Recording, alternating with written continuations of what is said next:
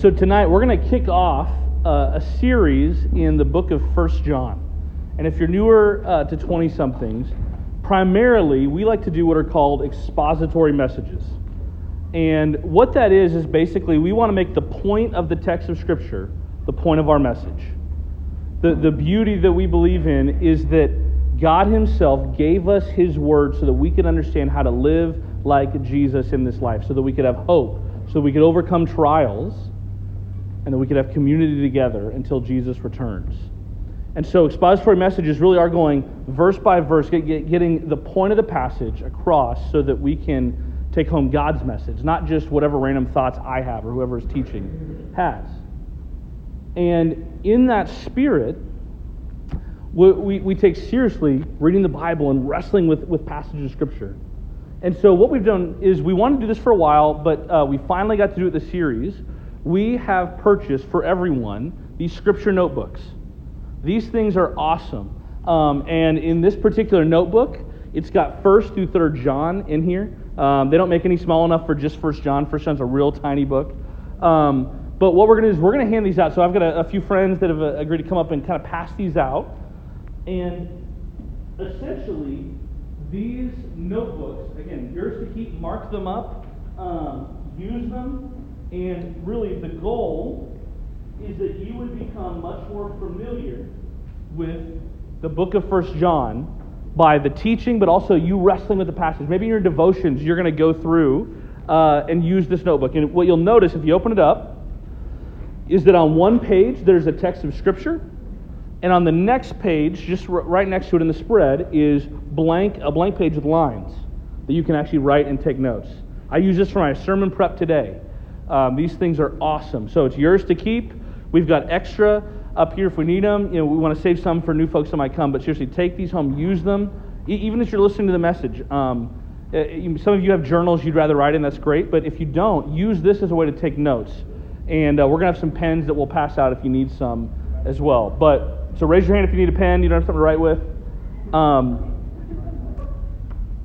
my goal every time I teach, and anyone else that teaches in 20 somethings, their goal is not to be innovative, to be new.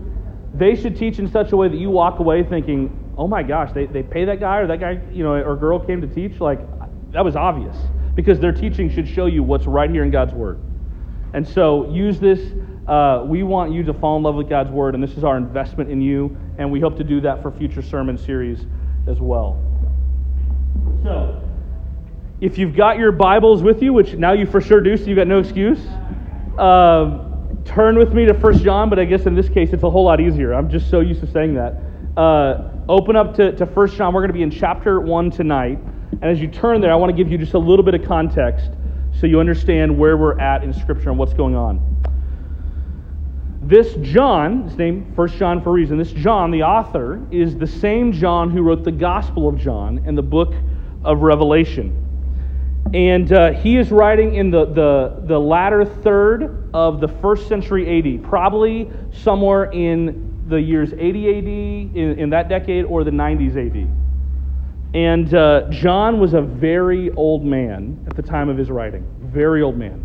Potentially the very last apostle to still be living that would have walked with Jesus, but potentially. Depends how you date this.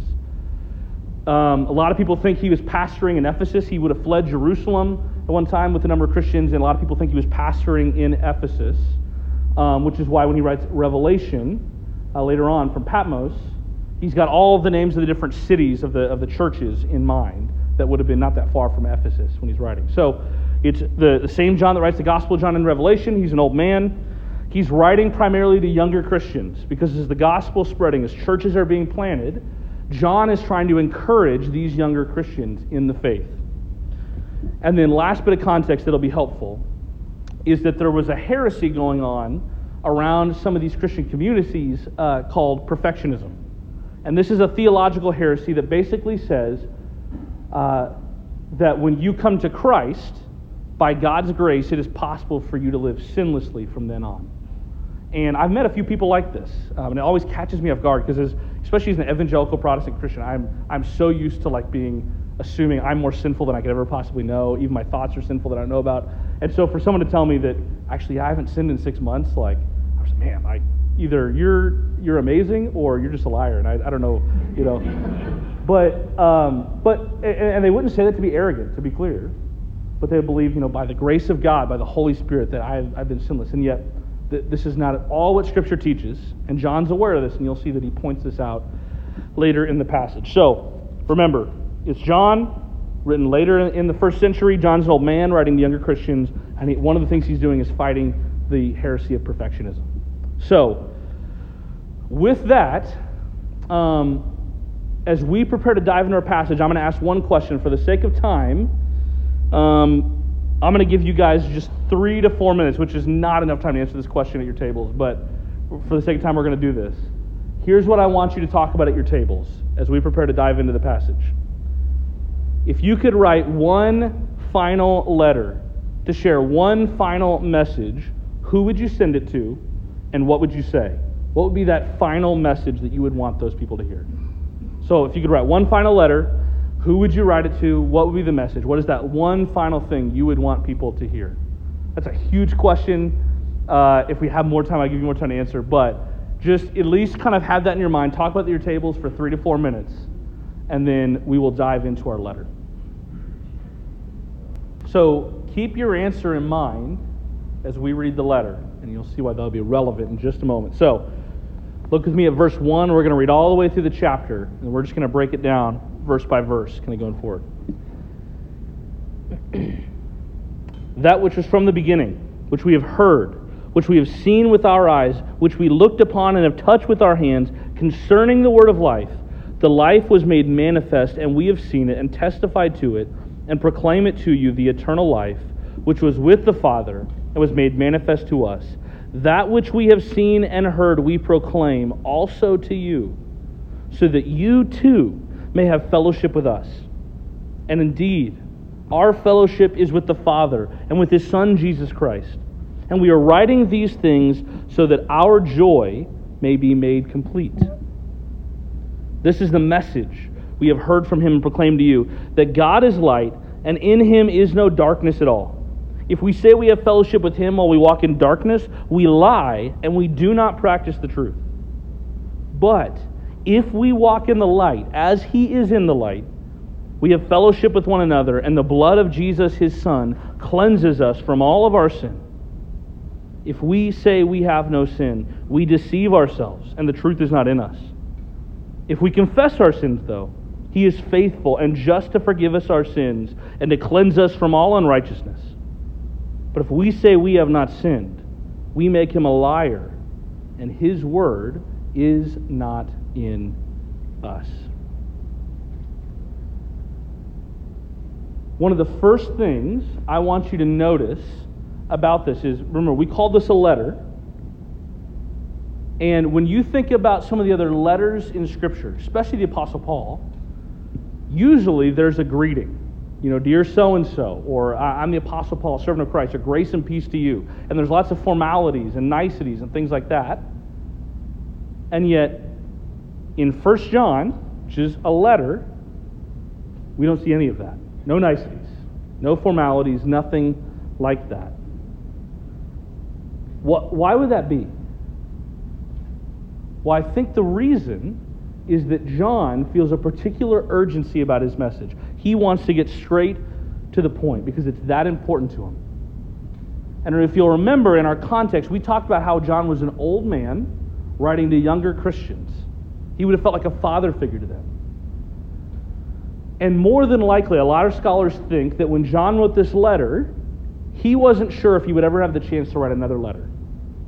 And, and it, if you watch folks that are older in your life, especially as they're getting closer and they, you know, death becomes much more present to them than often it is for us younger folks, um, they're not sure if they're going to have another day. And so you, you, you don't take days for granted. And so for John, a lot of people think that he had no idea if he would ever write another letter to his people again. And he's like, okay, I don't care about the niceties. Let's just get to the point. I want to tell you the most important message and point of my life, and I need you to hear it because I love you and I care for you. And what you'll find is, is if, if you read through John's message, one, you can it's almost like you can feel the urgency. You know, in that very first section, Did you notice how it almost felt like he was repeating himself and almost stumbling over his words, like just trying to get to the point? You know, this word which manifested to us, and he's saying it things like that multiple times. If you've ever talked to, to an older person, like I, I think when my grandpa was getting ready to pass and he was still able to talk a little bit, I just remember him, he was so under this weight of urgency to tell people about Jesus that I remember him, it was just like almost like he was stumbling over his words, but not in the sense of a stutter, but just of like, I can't possibly, my, my, my words can't match the excitement that, that's in my heart because I need you to hear this. And I almost feel like there's something of that in what John is doing here. Um, it's just, you know, it's like if you ever sat down to write a text when you got a lot of emotions, it's almost just like you, you can't keep your thoughts straight because you have all this stuff you know you want to say. It almost feels like John is in that place. But you'll notice, I mean, it's just like he gets straight to the point because the message is so important. And, and it reminded me if you've ever been in this scenario where you've been with someone in their final days, um, one, of, one of my just most immense privileges as a pastor is I've been able to be with a lot of senior saints in their final days in the hospital. And I, will tell you what, it is, in, in, a, in, a, in an odd way, one of my favorite things. Not because I glory in death, but because you really get to see the beauty of someone's hope in Jesus in those final hours in the hospital room. The heartbeat's going slower, the breaths are heavier, and yet you can feel their love for Jesus come out very clearly. Maybe you've been there with a, a grandparent or someone like that. Um, it's one of the reasons for me I always I will always prefer to do a funeral of a senior saint over a wedding. It's not that I don't like doing weddings, or anything like that. That sounds really morbid. But with a wedding, usually people are super focused on details that, if we're all honest, no one notices and don't really matter. Um, it's hard to please mother in laws at a wedding. and, uh, and to be honest, nobody listens to the message. They don't care. I mean, your job as a pastor is just not to mess up, you know. Um, but at a funeral, people typically focus on the weightier things, more important things. It, it's like, it's like the, the most important things kind of rise to the top, and that's what we remember. People are ready to be comforted and pastored, and they want to hear more about Jesus because they need some assurance. And you get to see the core message of someone's life come out. And I feel that in John's words in this opening chapter of his letter of I have a message and young Christians, I want you to hear it because I love you and I'm seeing all the turmoil going on in the world around you to me, one of the clearest examples I've ever seen of something like this, where someone's getting their final message, the theme of their life out for people they love to hear, was actually at a funeral at this church in the worship center several years ago. There was a girl who was a part of 20 somethings at the time while she was back here in KC. And her father was a firefighter and was diagnosed with just a really aggressive uh, form of cancer, incurable. And he passed away, and there was a massive funeral, and he knew that would be the case because he was a younger man. Massive funeral, hundreds and hundreds of people showed out here at the church. Uh, entire kind of, uh, uh, there was military figures. The, uh, the, uh, the, fire department did this massive display. Uh, they played instruments and taps. They played Amazing Grace on the bagpipes, which was like one of the most chilling things I've ever heard in my life. Um, and there's a moment in the service where the lights go dark. And if you've been around PV lately, you kind of wonder, like, okay, is that just normal, the tech going out, or is there a purpose to this, you know? And um, it turns out there was a reason, uh, because the video screen turns on. And on the video screen is this video. It's a, clearly a cell phone video, kind of shaky, of that man just before he died, maybe a day or two before he died, with the little strength he had left, sharing the gospel one last time and talking about how much he loved Jesus. And I just remember one thinking, how in the heck is the pastor supposed to get back up and talk after that? You know, like I, I, my eyes are just so uh, teary at this moment.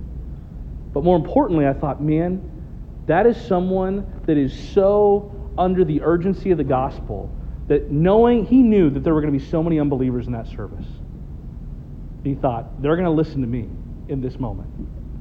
Um, and he wanted to encourage the Christians around him to say it is worth it. Even when your body is failing, it is worth it to follow Jesus. He is good. I promise. It will be worth it together. And so, the question I would pose to you um, Many of us don't think like this because we're young and death just feels so far off. But if you were to die tomorrow, which is a possibility for all of us, we're not promised another day, and at your funeral, the pastor were to get up and to begin to talk as if you love Jesus with all of your heart, like is, is often common at funerals, whether or not someone's actually a Christian, would the people in the audience be shocked or surprised to find out you were a Christian? Think about that.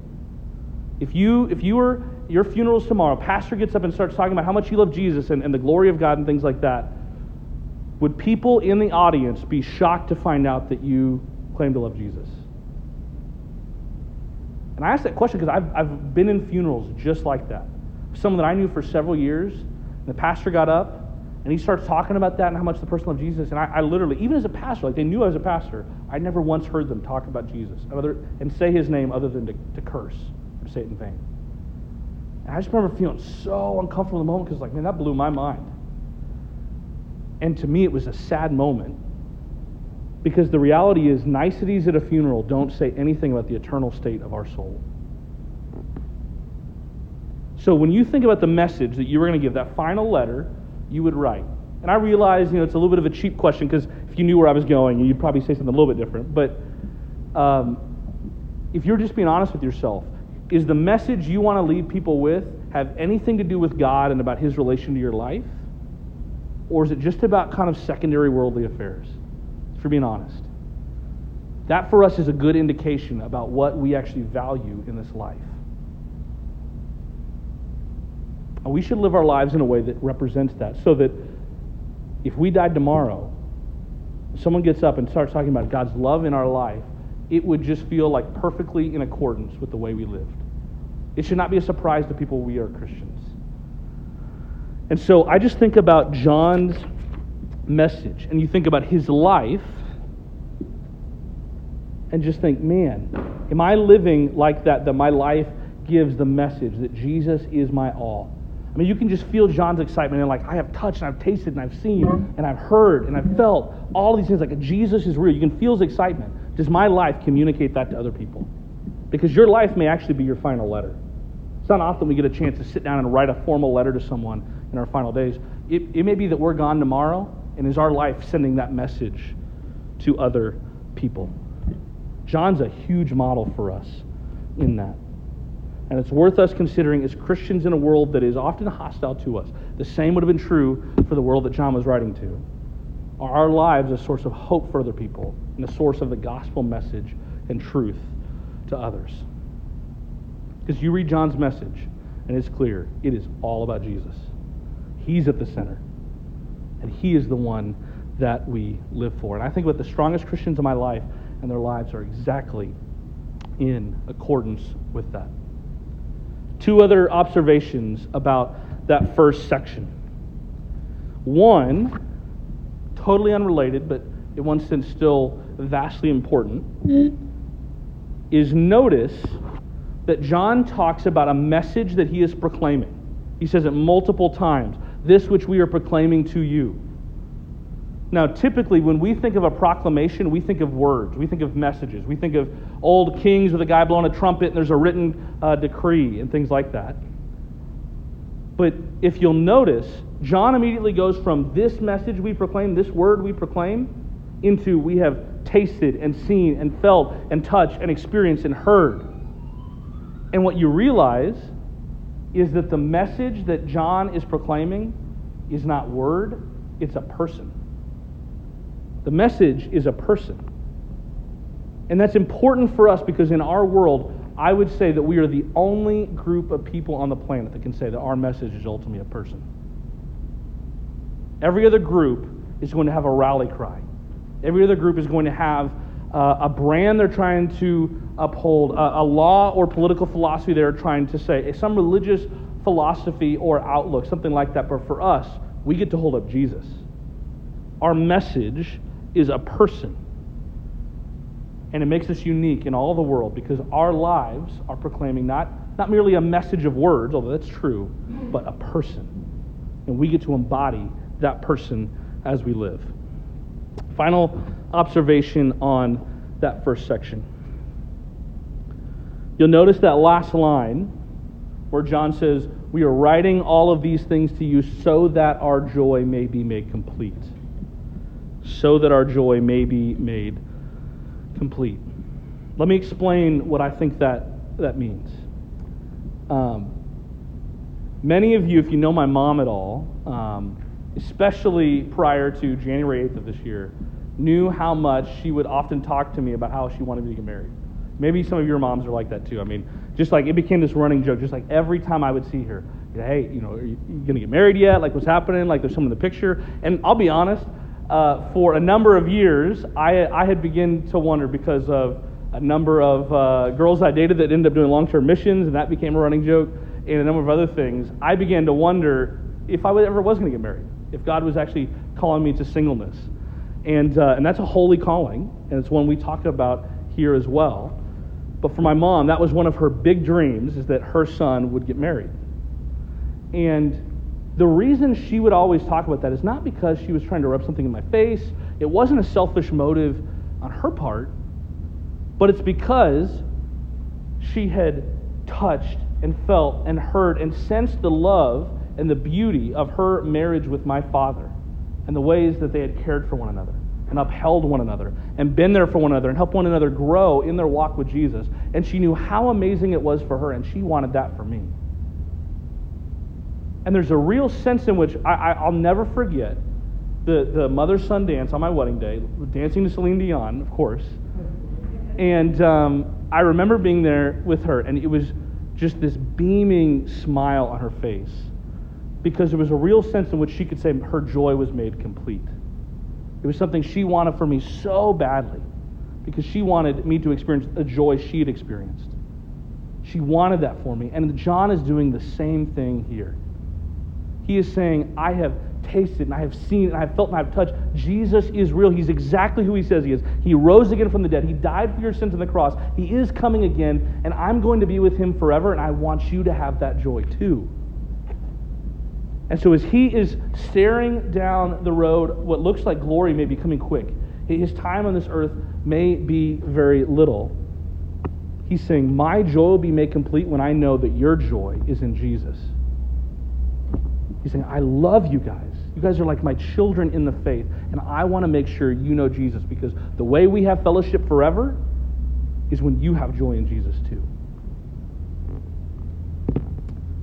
Are there people in your life that you've discipled or mentored or that you know that you would have that same longing for?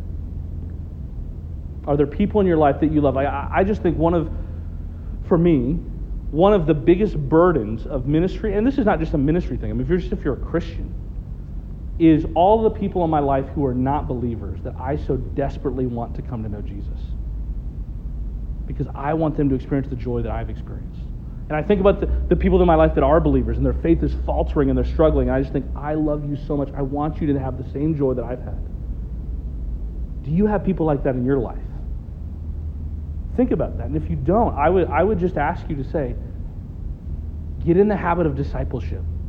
Read the Bible with someone. Start talking about the things of God with someone and feel the weight of eternity on behalf of others and begin to pray for them and show them the love that you have and show them the joy you have in Jesus too. So that's that's kind of the first section. I'm I'm skipping past a question or two just for the sake of time.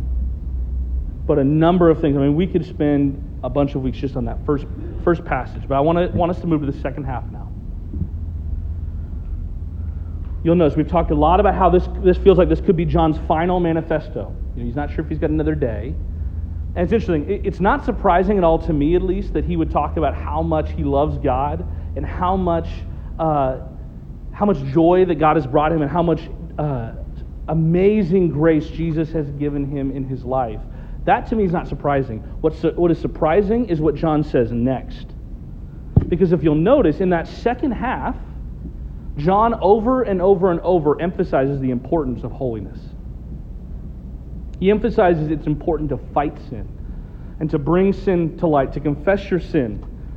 And I'll be honest, that would be the first thing I would assume. But yet, when I think back to the many occasions that I have been in the final hours with, with senior saints who've gone on to be with the Lord, that's exactly their message. It's how much love they have for Jesus, and so many of them, soon after, some of the holiest people I know will say, I wish I would have fought sin more. I wish I would have fought to love God more. And of course, I, the whole time I'm thinking, oh my gosh, if you feel like you're inadequate, I'm, I'm like a rookie. But it's this beautiful thing of them seeing the true reality of things that their sin was never worth it. Whatever feels good in the moment, it was never worth it compared to Jesus. Jesus is the one that we cling to. He is the one that gives us our ultimate joy and satisfaction. Our sin is never worth it, no matter how good it feels in the moment. And John emphasizes the importance of holiness and confession. And one of the interesting things is, he emphasizes the connection of holiness and fellowship. Holiness and fellowship. If you look with me at 1 John 1 6, he says this If we say we have fellowship with him while we walk in darkness, we lie and we do not practice the truth. Why would John connect those two things, holiness and fellowship? I think two reasons. One, the first and most obvious reason is that, that if you are not truly a Christian, then you won't be in heaven to have fellowship with believers forever. There will be a separation. So, I mean, just by nature of being a Christian, it, and, and part of being a Christian is fighting sin and striving to live like Jesus to the best of your ability. If you're not a Christian, then fellowship is impossible in that sense. So you have to be holy in one sense uh, in order to have fellowship, like John is talking about. But I would say there's a second reason. Without holiness, we wouldn't even be able to enjoy, enjoy fellowship in heaven, even if we could go to heaven without holiness. Does that make sense? There's a lot of double negatives in there. Um, if you could get into heaven without holiness, without the requirements of a Christian, you wouldn't even enjoy the fellowship there. Now, that may seem like an obvious thing, but if you think about it very much longer and some of our cultural assumptions, that is not an obvious statement. Um, this may not be a very sensitive thing to say, and so I want to be careful, but if you're like me and you have been to countless funerals of people that are very clearly unbelievers, like not, not even not even that just kind of casually went to church, but just like would repudiate the Lord, and yet because we feel like we kind of have to do this at a funeral to be nice, you know, there's an assumption that they were a believer. Um, culturally, we just assume everyone's going to a better place except for maybe like Hitler and Genghis Khan. But that's not true. And that's not a harsh thing to say. That is one, a present reality we have to know. It's not kind of us to, to, to skate around the eternal things of God, especially when Jesus has given up his life to give an offer to be the solution of sin. But even more so, it's just a reality that if you could get to heaven without holiness, you would not enjoy it there. And so I'm going to read you a quote of a guy named J.C. Ryle. And it's a little bit of a long quote, but I, I, you'll be able to understand he's a very clear preacher. And I want you to think about his argument here. Suppose for a moment that you were allowed to enter heaven without holiness. What would you do? What possible enjoyment could you feel there? To which of all the saints would you join yourself? And by whose side would you sit down? Their pleasures are not your pleasures, their taste, not your taste, their character, not your character. How could you possibly be happy if you had not been holy on earth? Now, perhaps you love the company of the light and the careless, the worldly minded and the covetous, the reveler and the pleasure seeker, the ungodly and the profane. There will be none such in heaven. Now, perhaps you think the saints of God are too strict and particular and serious. You'd rather avoid them. You have no delight in their company. There will be no other company like that in heaven.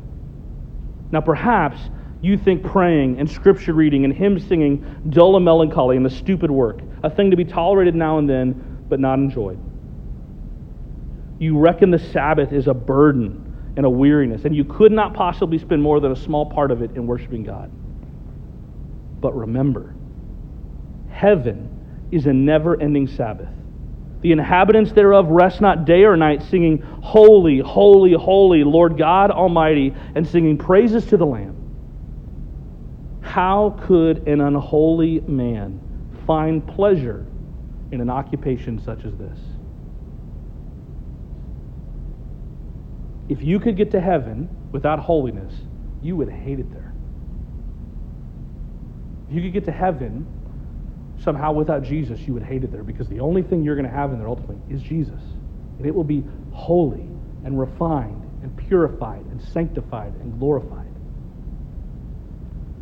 So, the best way, you know, so many of us are searching for joy in God and fellowship with God and His church. The best way to do that is live a holy life now because it's a foretaste of what you're going to experience forever in glory. And if our lives don't accord with, with, with a, a routine of holiness, a spirit of holiness, well, then it's no wonder we might find church really boring. Because if we're honest, our pleasures are not in the things of God. And I, I don't say that from a condemning atmosphere as if I have this all figured out. I do not at all. At all. At all.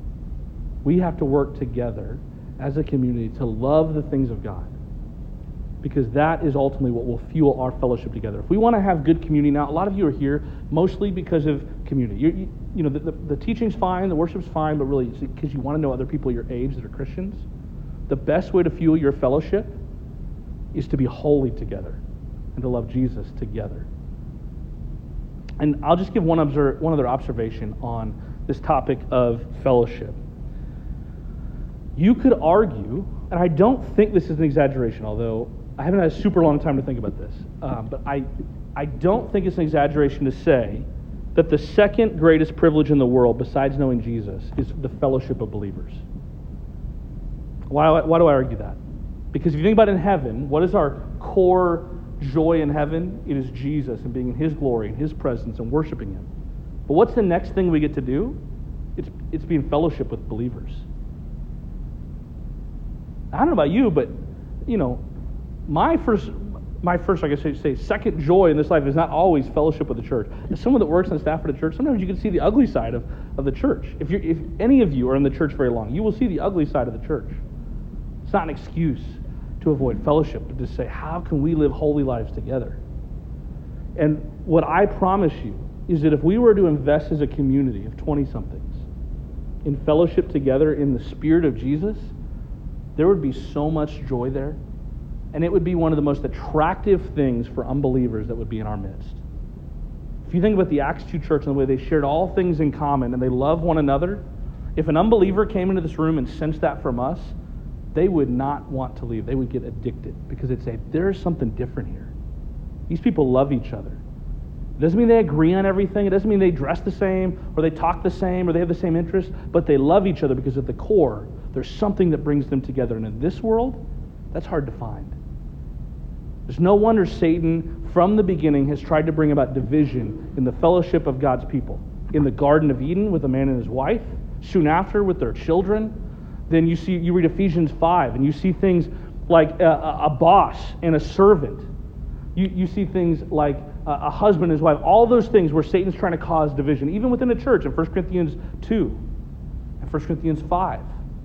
You see all of the ways that Satan is trying to separate the fellowship of God's church because he knows how powerful it is. So, just if I could make the observation, if we would invest together in fellowship, it would be amazing the witness that we could have for our community. Final thing. You will notice if you look back over John's words, and again, I wish we had a little more time now because we could we could walk through verse by verse just in a little more detail. But let's take a time. Just one kind of more observation I think is particularly important. Look with me at that second half. I'm going to read it one more time for you because I want you to think about this message. This message which we have heard from him and we proclaim to you that God is light and in him is no darkness at all. And if we say we have fellowship with him while we walk in darkness, we lie and do not practice the truth. But if we walk in light, as he is in the light, we have fellowship with one another, and the blood of Jesus, his Son, cleanses us from all our sin. If we say we have no sin, we deceive ourselves, and the truth is not in us. But if we confess our sins, he is faithful and just to forgive us our sins and to cleanse us from all unrighteousness. And if we say we have not sinned, we make him a liar, and his word is not in us. I think one of the most important things that John is pointing out, other than the obvious point that we should strive for holiness, is that covering up sin is never safe. Covering up sin is never safe, even if it feels safe right now. That is a message our world needs to hear, the church needs to hear. I mean, you heard me mention earlier that there is a case of the Southern Baptist Convention, a denomination that is dear to my heart, of a few major leaders who found out about sexual abuse a number of years ago, and rather than reporting it like they should have in the authority they were trusted with, they hid it. And a lot of people got hurt. And now, what they thought would be covered up is not covered up anymore at all. And, and their logic for covering it up was that if people hear about this, it'll hurt the mission. People might not give as much for the gospel. Uh, it might hurt our witness. Well, friends, the reality is if you cover up sin, it will always be found out and your witness will look way worse. Just this is a silly example compared to that. But I just think about when I was a kid, my friends and I would play these Nerf battles in the basement, and we get pretty intense. And uh, still to this day, there are a few holes in the wall of my parents' basement. I remember one time there was a particularly big hole that got made because someone tried to dodge a Nerf bullet and back into the wall and it was like this perfect kind of butt print in the wall. It was kind of funny. And um, I was freaking out. It was the first hole I think we'd ever put in that wall. I had no idea what my parents were going to do. And so it's a white wall. And uh, so I grabbed a, several pieces of 8 by 11 just basic printer paper. And I don't, you, you know, you laugh. They did not find out about this for a couple years because just the way the lighting was set, if you walked by, it was kind of behind a ping pong table, you wouldn't necessarily notice it. It was, you would only notice if you stared at the wall long enough, and they, they didn't really hang out in the basement. So they didn't find out for several years, but when they did, oh my gosh, I, I won't tell you what the punishment was. But if I would have just told them, hey, I'm so sorry, we just put a, a butt shaped hole in the wall, um, they would have said, okay, you know, maybe you're in trouble, but it's okay, we'll, get it fixed, it's, it's fine. But because I hid it and they found out, and they, they knew, you know, who had caused the incident, obviously, I got in such big trouble. And I, I broke a ton of trust with my parents. I know, I know that's a silly example, but the same thing is true with our witness in this world. Is I, I don't know what struggles you may be going through. Maybe it's a porn addiction. Maybe it's an addiction to um, the equivalent of gossip on social media. Uh, maybe it's an addiction to what others think of you. Maybe it's an addiction to drugs or alcohol or whatever it may be and you maybe you feel trapped. You, you know what you're doing is not right, but you feel like, man, I have been so stuck in this for so long. I feel like you know nobody else knows. I feel like I can't tell anybody. I promise there is grace for this. It is not right to be stuck in sin. I can remember a season in college where I was particularly stuck in sin, and, I felt so ashamed. I didn't want to uh, share with anybody. And yet, if I if I had shared it with someone right off the bat, it would have prevented me from a long time of shame and guilt. So I don't know where you're at. I don't know what struggles you might have. But I want to remind you that there is no such thing as a private sin. If you read the Bible very long at all, we are reminded that even if someone in this life doesn't figure it out, Jesus knows. His gaze uh, pierces flesh and blood.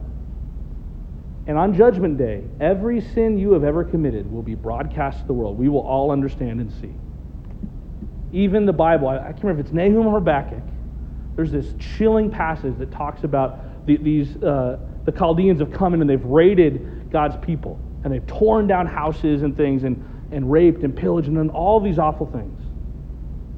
And God says that even the nails and the boards and the stones of those houses will cry out in judgment against those people for the sins they have done. Even inanimate objects the biggest source of judgment on Judgment Day for us will probably be these things. The things that you look up when no one else is around, or the things you text to others when you think no one else is looking. It's not a secret. And with these things, it's even more of a, of, of a public thing, not just because Jesus knows, but because we don't do anything that's really private on our phones. Everybody has data that's shared everywhere. You guys remember anything about the Ashley Madison case from several years ago? It's a site where you could sign up privately and you could solicit affairs. And then this hacker company broke in and, and hacked all the data and said, if you don't give us this vast amount of money, we will release all the data. There's no such thing as a private thing. Pornhub has all of your information. Let's be honest. There's no such thing as a private sin. And I don't say that to shame or anything like that. I just say it, don't listen to Satan's lies like you can hide it and you'll be okay. You won't. And yet, the reason we have leaders here, the reason we are in fellowship together is because if we would share our sins with one another and we would walk alongside one another in our fight for sin, fight against sin, we, we could fight addiction together. We could look more like Jesus together. And we could win the battle against sin in our lives and be more of a witness for God's sake. I, I have been around way too many people, even in this church and in other churches and, and Christians, who have thought, I can't let people find out about this because it'll hurt my witness. And when their sin actually becomes public, it's even worse.